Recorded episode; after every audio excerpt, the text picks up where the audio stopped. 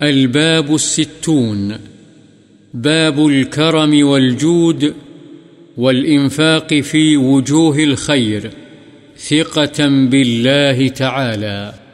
کرم و سخاوت کا اور اللہ پر بھروسہ کرتے ہوئے خیر یعنی نیکی کے کاموں پر خرچ کرنے کا بیان۔ وما أنفقتم من شيء فهو يخلفه خير الرازقين اللہ تعالی نے فرمایا اور جو کچھ بھی تم خرچ کرو گے اللہ تعالی تمہیں اس کا بدلہ دے گا۔ وما تنفقوا من خير فلأنفسكم وما تنفقون إلا ابتغاء وجه الله وما تنفقوا من خير وف إليكم وأنتم لا تظلمون اور فرمایا، اور جو کچھ تم خرچ کرو گے تو اس کا فائدہ تمہیں ہی ہوگا۔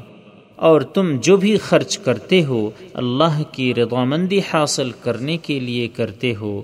اور تم جو کچھ بھی خرچ کرو گے تمہیں اس کا پورا پورا بدلہ دیا جائے گا اور تم پر ظلم نہیں کیا جائے گا۔ وما تنفقوا من خير فإن الله به عليم۔ نیز فرمایا جو مال بھی تم خرچ کرتے ہو یقیناً اللہ تعالی اسے جانتا ہے۔ وعن ابن مسعود رضي الله عنه عن النبي صلى الله عليه وسلم قال لا حسد إلا في اثنتين. رجل آتاه الله مالا فسلطه على هلكته في الحق. ورجل آتاه الله حكمة فهو يقضي بها ويعلمها. متفق عليه. معناه ينبغي ألا يغبط أحد إلا على إحدى هاتين الخصلتين. حضرت ابن مسعود رضی اللہ عنہ سے روایت ہے، نبی اکرم صلی اللہ علیہ وسلم نے فرمایا، صرف دو آدمیوں پر رشک کرنا جائز ہے۔ ایک وہ آدمی جسے اللہ نے مال دیا اور پھر اسے حق کی راہ میں خرچ کی ہمت و توفیق بھی دی اور دوسرا وہ آدمی جسے اللہ نے علم و حکمت سے نوازا، چنانچہ وہ اس کے ساتھ فیصلہ کرتا اور دوسروں کو اس کی تعلیم دیتا ہے۔ بخاری و مسلم۔ اس کے معنی یہ ہیں کہ کسی پر رشک نہ کیا جائے، سوائے ان ہر دو خصلتوں میں سے کسی ایک پر۔ یعنی ان پر رشک کرنا درست ہے۔ وعنه رضي الله عنه قال قال رسول الله صلى الله عليه وسلم أيكم مال وارثه أحب إليه من ماله؟ قالوا يا رسول الله ما منا أحد إلا ماله أحب إليه قال فإنما له ما قدم وما لوارثه ما أخر. رواه البخاري.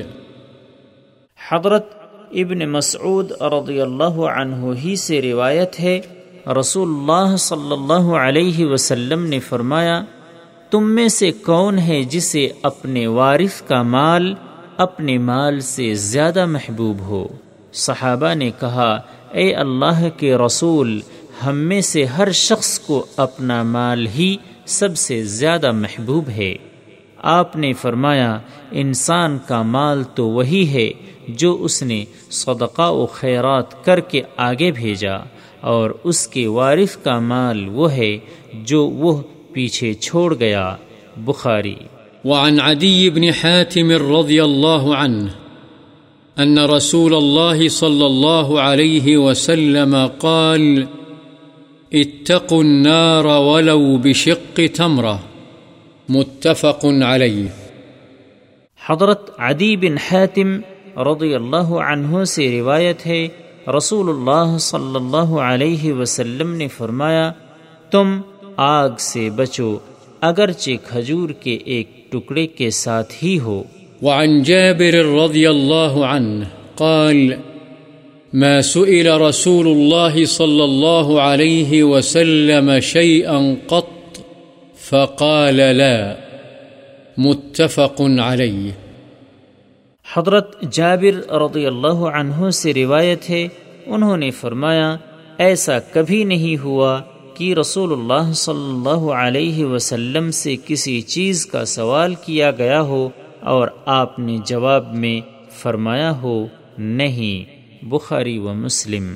وعن ابي هريره رضي الله عنه قال قال رسول الله صلى الله عليه وسلم، ما من يوم يصبح العباد فيه إلا ملكان ينزلان فيقول أحدهما اللهم أعط منفقا خلفا ويقول الآخر اللهم أعط ممسكا تلفا متفق عليه.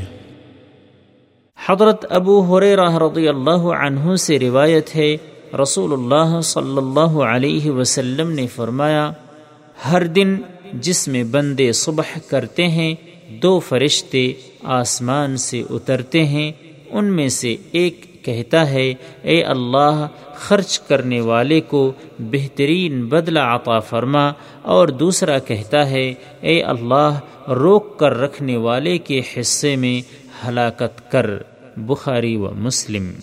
وعنه رضي الله عنه أن رسول الله صلى الله عليه وسلم قال قال الله تعالى أنفق يا ابن آدم ينفق عليك. متفق عليه. حضرت ابو حریرہ رضی اللہ عنہ سے روایت ہے رسول اللہ صلی اللہ علیہ وسلم نے فرمایا اللہ تعالی نے فرمایا ہے اے آدم کے بیٹے تو خرچ کر تجھ پر بھی خرچ کیا جائے گا۔ بخاری و مسلم۔ وعن عبد الله بن عمرو بن العاص رضي الله عنهما أن رجلا سأل رسول الله صلى الله عليه وسلم، أي الإسلام خير؟ قال، تطعم الطعام وتقرأ السلام على من عرفت ومن لم تعرف. متفق عليه. حضرت عبداللہ بن عمر بن عاص رضی اللہ عنہما سے روایت ہے کہ ایک شخص نے رسول اللہ صلی اللہ علیہ وسلم سے پوچھا، کون سا اسلام بہتر ہے؟ یعنی اس کی کون سی خصلت یا کون سی خصلت والا شخص بہتر ہے؟ آپ نے فرمایا، تم کھانا کھلاؤ، لوگوں کو سلام کرو، چاہے تم پہچانتے ہو یا نہ پہچانتے ہو۔ بخاری و مسلم۔ وعنه رضي الله عنه قال قال رسول الله صلى الله عليه وسلم أربعون خصلة أعلاها منيحة العنز، ما من عامل يعمل بخصلة منها، رجاء ثوابها وتصديق موعودها إلا أدخله الله تعالى بها الجنة رواه البخاري وقد سبق بيان هذا الحديث في باب بيان كثرة طرق الخير. حضرت عبداللہ بن عمر بن عاص رضی اللہ عنہ ہی سے روایت ہے رسول اللہ صلی اللہ علیہ وسلم نے فرمایا، چالیس خصلتیں ہیں، ان میں سب سے اعلیٰ دودھ کے لیے بکری کا عطیہ دینا ہے۔ جو شخص بھی ان خصلتوں میں سے کسی ایک خصلت پر ثواب کی امید سے اور اس پر کیے گئے وعدے کی تصدیق کرتے ہوئے عمل کرے گا، تو اللہ تعالی اس کی وجہ سے اسے جنت میں داخل فرمائے گا۔ بخاری۔ عن أبي أمامة صدي بن عجلان رضي الله عنه قال قال رسول الله صلى الله عليه وسلم يا ابن آدم إنك أن تبذل الفضل خير لك وأن تمسكه شر لك ولا تلام على كفاف وابدأ بمن تعول واليد العليا خير من اليد السفلى رواه مسلم. حضرت ابو امامہ صدی بن عجلان رضی اللہ عنہ سے روایت ہے رسول اللہ صلی اللہ علیہ وسلم نے فرمایا اے ابن آدم اگر تو زائد از ضرورت مال خرچ کر دے گا تو یہ تیرے لیے بہتر ہوگا اور اگر تو اسے روک کر رکھے گا تو یہ تیرے لیے برا ہوگا اور تجھے برابر سرابر روزی پر ملامت نہیں کی جائے گی اور ابتدا اپنے اہل و عیال کے ساتھ کر اور اوپر والا ہاتھ نچلے ہاتھ سے بہتر ہے مسلم۔ وعن انس رضی اللہ عنہ قال، ما سئل رسول الله صلى الله عليه وسلم على الإسلام شيئا إلا أعطاه ولقد جاءه رجل فأعطاه غنما بين جبلين فرجع إلى قومه فقال فقال يا قوم، أسلموا، فإن محمدا يعطي عطاء من لا يخشى الفقر. وإن كان الرجل ليسلم ما يريد إلا الدنيا، فما يلبث إلا يسيراً، حتى يكون الإسلام أحب إليه من الدنيا وما عليها. رواه مسلم. حضرت انس رضی اللہ عنہ سے روایت ہے کہ رسول اللہ صلی اللہ علیہ وسلم سے اسلام کے نام پر یعنی نو مسلم کی طرف سے کسی چیز کا سوال کیا گیا تو آپ نے وہ ضرور دی۔ ایک آدمی آپ کے پاس آیا تو آپ نے دو پہاڑوں کے درمیان جتنی بکریاں تھیں اسے دے دیں۔ وہ اپنی قوم کے پاس گیا اور جا کر کہا، اے میری قوم، اسلام قبول کر لو، اس لیے کہ محمد صلی اللہ علیہ وسلم اس شخص کی طرح عطا کرتے ہیں جسے فقر کا اندیشہ نہیں ہوتا۔ یقیناً ایک آدمی صرف دنیا حاصل کرنے کی غرض سے اسلام قبول کرتا، لیکن تھوڑا ہی عرصہ گزرتا کہ اسلام اسے دنیا میں موجود تمام چیزوں سے زیادہ محبوب ہو جاتا مسلم۔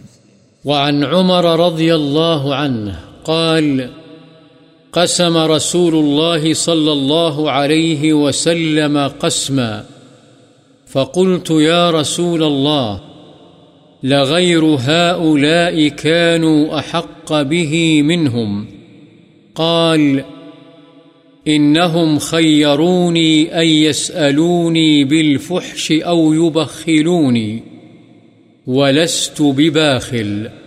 رواه مسلم. حضرت عمر رضی اللہ عنہ سے روایت ہے کہ رسول اللہ صلی اللہ علیہ وسلم نے کچھ مال تقسیم فرمایا۔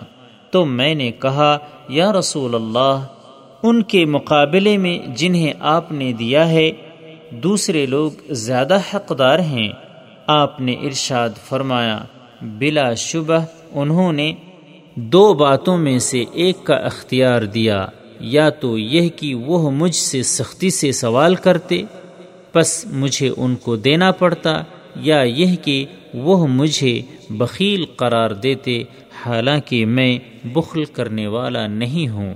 مسلم وعن جبير بن مطعم رضي الله عنه أنه قال، بينما هو يسير مع النبي صلى الله عليه وسلم مقفله من حنين، فعلقه الأعراب يسألونه، حتى اضطروه إلى سمرة، فخطفت رداءه.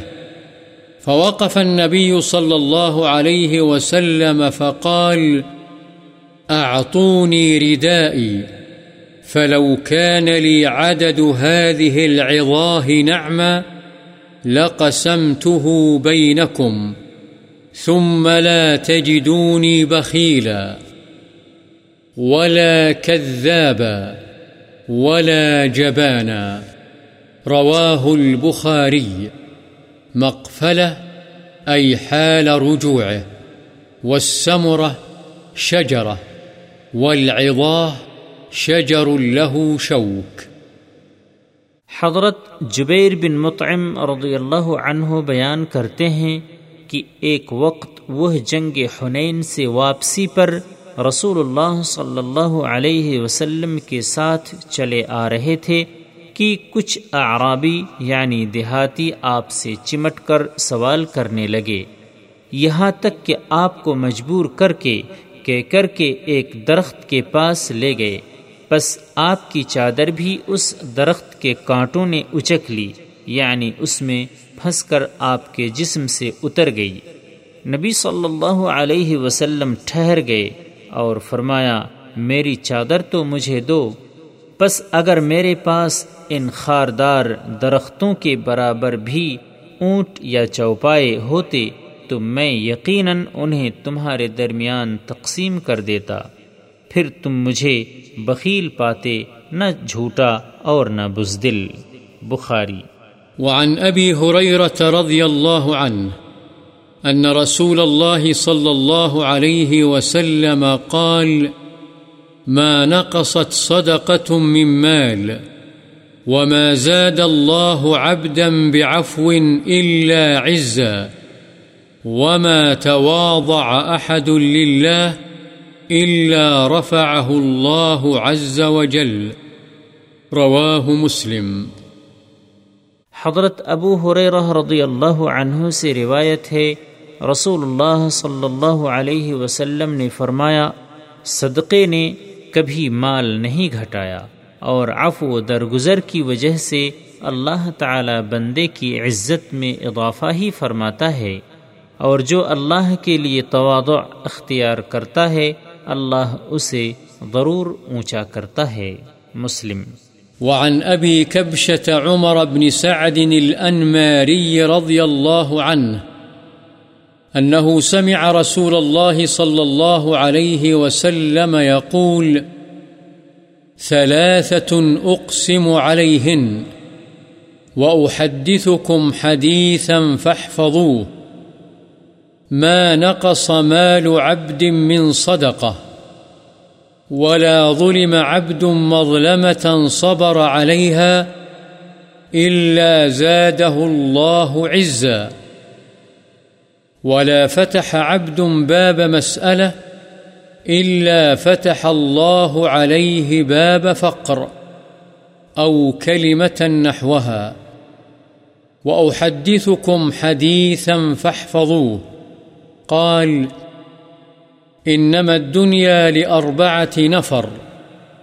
عبد رزقه الله مالا وعلما، فهو يتقي فيه ربه ويصل فيه رحمه ويعلم لله فيه حقا فهذا بأفضل المنازل وعبد رزقه الله علما ولم يرزقه مالا فهو صادق النية يقول لو أن لي مالا لعملت بعمل فلان فهو بنيته فأجرهما سواء وعبد رزقه الله مالا ولم يرزقه علما.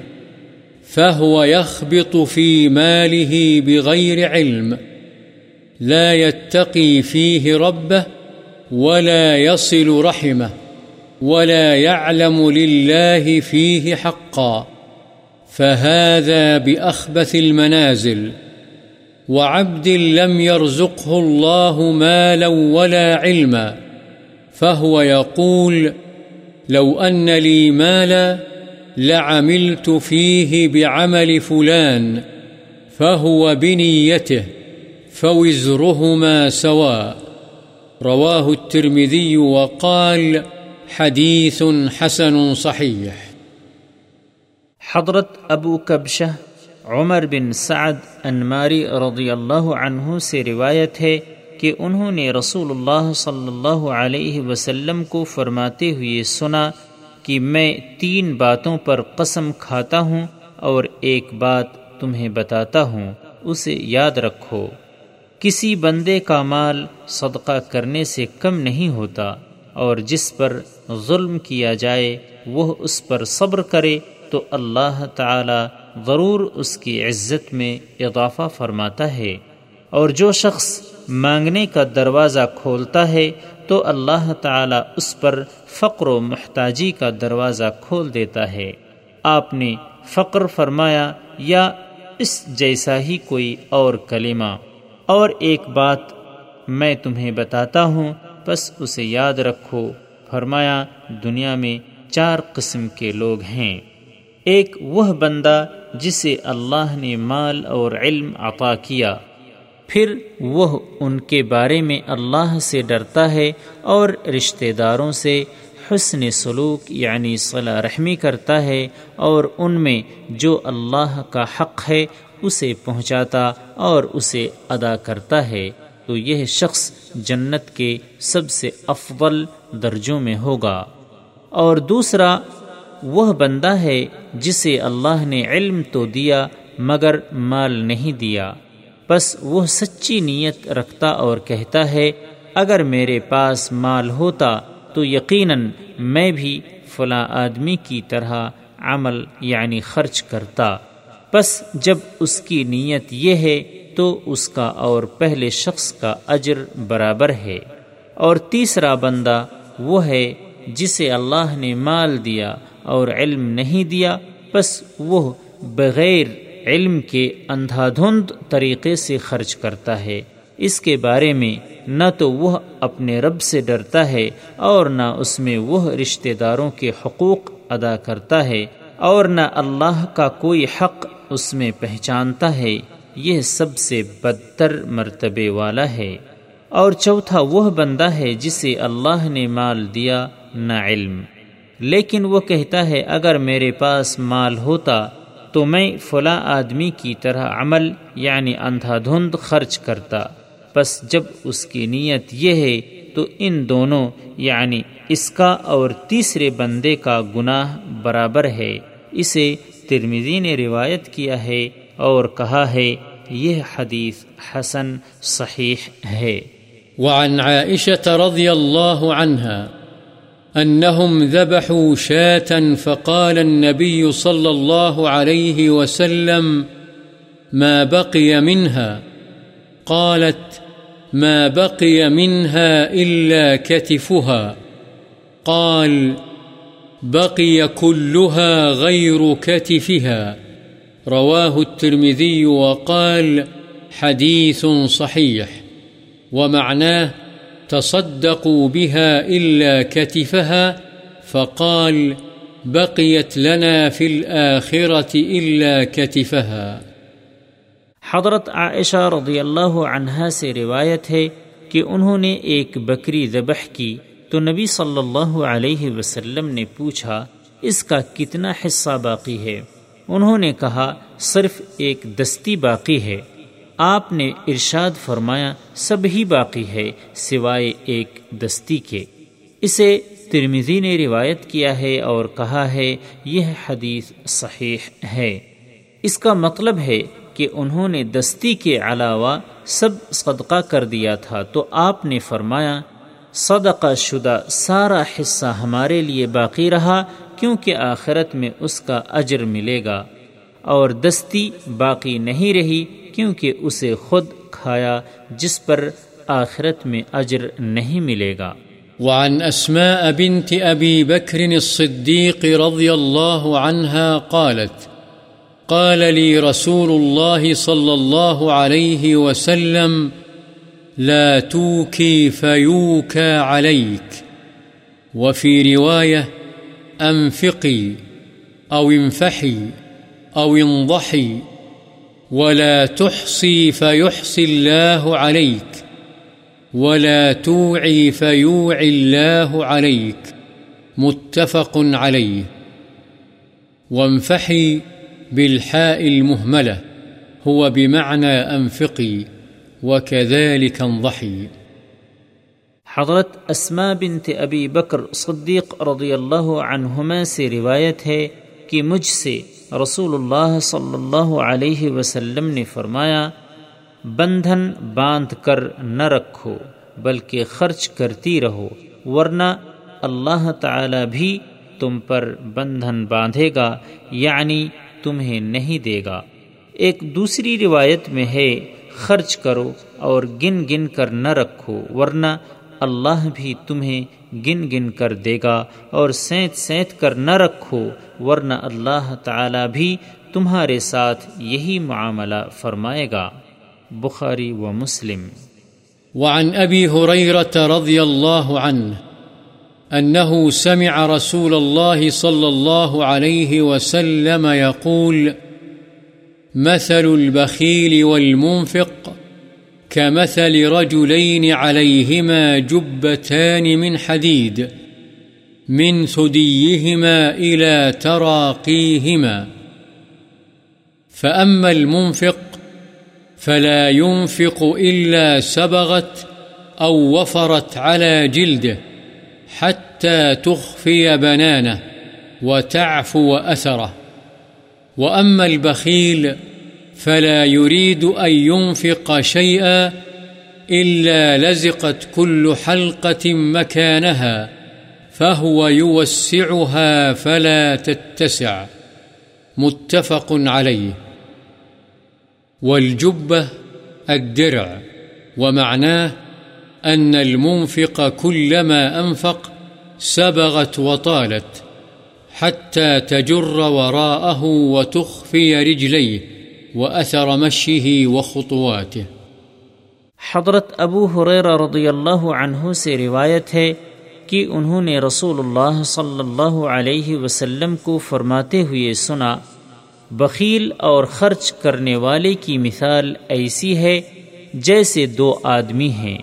ان کے بدن پر سینے سے ہنسلی تک لوہے کی زرہیں ہیں۔ بس خرچ کرنے والا خرچ کرتا ہے تو یہ زرہ اس کے بدن پر دراز اور لمبی ہو جاتی ہے، یہاں تک کہ اس کے پاؤں کی انگلیوں کے پوروں کو چھپا لیتی ہے اور اس کے نشان قدم کو ظاہر نہیں ہونے دیتی۔ اور بخیل، چونکہ کچھ بھی خرچ کرنا نہیں چاہتا، اس لیے زرہ کا ہر حلقہ اپنی جگہ پر چمٹ جاتا ہے۔ بس وہ اسے ڈھیلا کرتا ہے، لیکن وہ ڈھیلا نہیں ہوتا۔ بخاری و مسلم۔ وعنه رضي الله عنه قال قال رسول الله صلى الله عليه وسلم، من تصدق بعدل تمرة من كسب طيب، ولا يقبل الله إلا الطيب، فإن الله يقبلها بيمينه، ثم يربيها لصاحبها كما يربي أحدكم فلوة حتى تكون مثل الجبل متفق عليه. الفلو بفتح الفاء وضم اللام وتشديد الواو، ويقال أيضا بكسر الفاء وإسكان اللام وتخفيف الواو، وهو المهر. حضرت ابو حریرہ رضی اللہ عنہ ہی سے روایت ہے کہ رسول اللہ صلی اللہ علیہ وسلم نے فرمایا، جو شخص پاکیزہ یعنی حلال کی کمائی سے ایک کھجور کے برابر بھی صدقہ کرتا ہے اور اللہ تعالی صدقہ قبول ہی پاکیزہ کمائی کا کرتا ہے، تو اللہ تعالی اسے اپنے دائیں ہاتھ میں لیتا ہے، پھر وہ اسے صاحب صدقہ کے لیے بڑھاتا رہتا ہے، جیسے تم میں سے ایک شخص اپنے بچھیرے کو پالتا اور بڑھاتا ہے۔ یہاں تک کہ وہ کھجور برابر صدقہ پہاڑ کی مثل ہو جاتا ہے۔ بخاری و مسلم۔ وعنه رضي الله عنه عن النبي صلى الله عليه وسلم قال بينما رجل يمشي بفلات من الأرض فسمع صوتا في سحابه اسق حديقة فلان، فتنحى ذلك السحاب، فأفرغ ماءه في حرة فإذا شرجة من تلك الشراج قد استوعبت ذلك الماء كله، فتتبع الماء. فإذا رجل قائم في حديقته يحول الماء بمسحاته، فقال له يا عبد الله، ما اسمك؟ قال، فلان. للاسم الذي سمع في السحابة. فقال له، يا عبد الله، لم تسألني عن اسمي؟ فقال، إني سمعت صوتا في السحاب الذي هذا ماؤه، يقول، اسق حديقة فلان. لاسمك، فما تصنع فيها؟ فقال، أما إذ قلت هذا، فإني أنظر إلى ما يخرج منها، فأتصدق بثلثه، وآكل أنا وعيالي ثلثا، وأرد فيها ثلثه. رواه مسلم. الحرة الأرض الملبسة حجارة سوداء والشرجة بفتح الشين المعجمة وإسكان الراء وبالجيم هي مسيل الماء. حضرت ابو حریرہ رضی اللہ عنہ ہی سے روایت ہے کہ نبی اکرم صلی اللہ علیہ وسلم نے فرمایا، ایک دفعہ ایک آدمی ایک صحرا میں چلا جا رہا تھا کہ اس نے بدلی سے ایک آواز سنی۔ فلاں کے باغ کو سیراب کر۔ بس بادل کا یہ ٹکڑا الگ ہوا اور اس نے اپنا پانی ایک سیاہ سنگلاخ زمین میں برسا دیا۔ بس ان نالوں میں سے ایک نالے نے سارا پانی اپنے اندر جمع کر لیا اور پانی چلنے لگا۔ یہ شخص بھی اس پانی کے پیچھے پیچھے چلا۔ آگے جا کر ایک مقام پر دیکھا۔ کہ ایک آدمی اپنے باغ میں کھڑا، اپنی کسی یعنی اوزار سے اپنے باغ کو پانی لگا رہا ہے۔ اس نے اس سے پوچھا، اے اللہ کے بندے، تیرا نام کیا ہے؟ اس نے وہی نام بتلایا جو اس نے بدلی میں سے سنا تھا۔ بس باغبان نے اس سے کہا، اے اللہ کے بندے، تو میرا نام کیوں پوچھتا ہے؟ اس نے کہا، میں نے اس بادل میں سے جس کا یہ پانی یہاں بہتا ہوا آیا ہے، ایک آواز سنی کہ فلاں شخص کے باغ کو سیراب کر۔ اور یہ وہی نام ہے جو تو نے اپنا بتلایا ہے۔ تو اس باغ میں ایسا کون سا عمل کرتا ہے کہ تیرے باغ کی سیرابی کے لیے اللہ نے بادل کو حکم دیا؟ اس باغ والے نے کہا، جب تو یہ کہہ رہا ہے تو میں بتا دیتا ہوں کہ میں اس باغ کی پیداوار کا اندازہ لگاتا ہوں اور اس میں سے تیسرا حصہ صدقہ کرتا ہوں۔ تیسرا حصہ میری اور میرے اہل و عیال کی خوراک ہو جاتا ہے اور اس کا تیسرا حصہ اس باغ پر دوبارہ لگا دیتا ہوں۔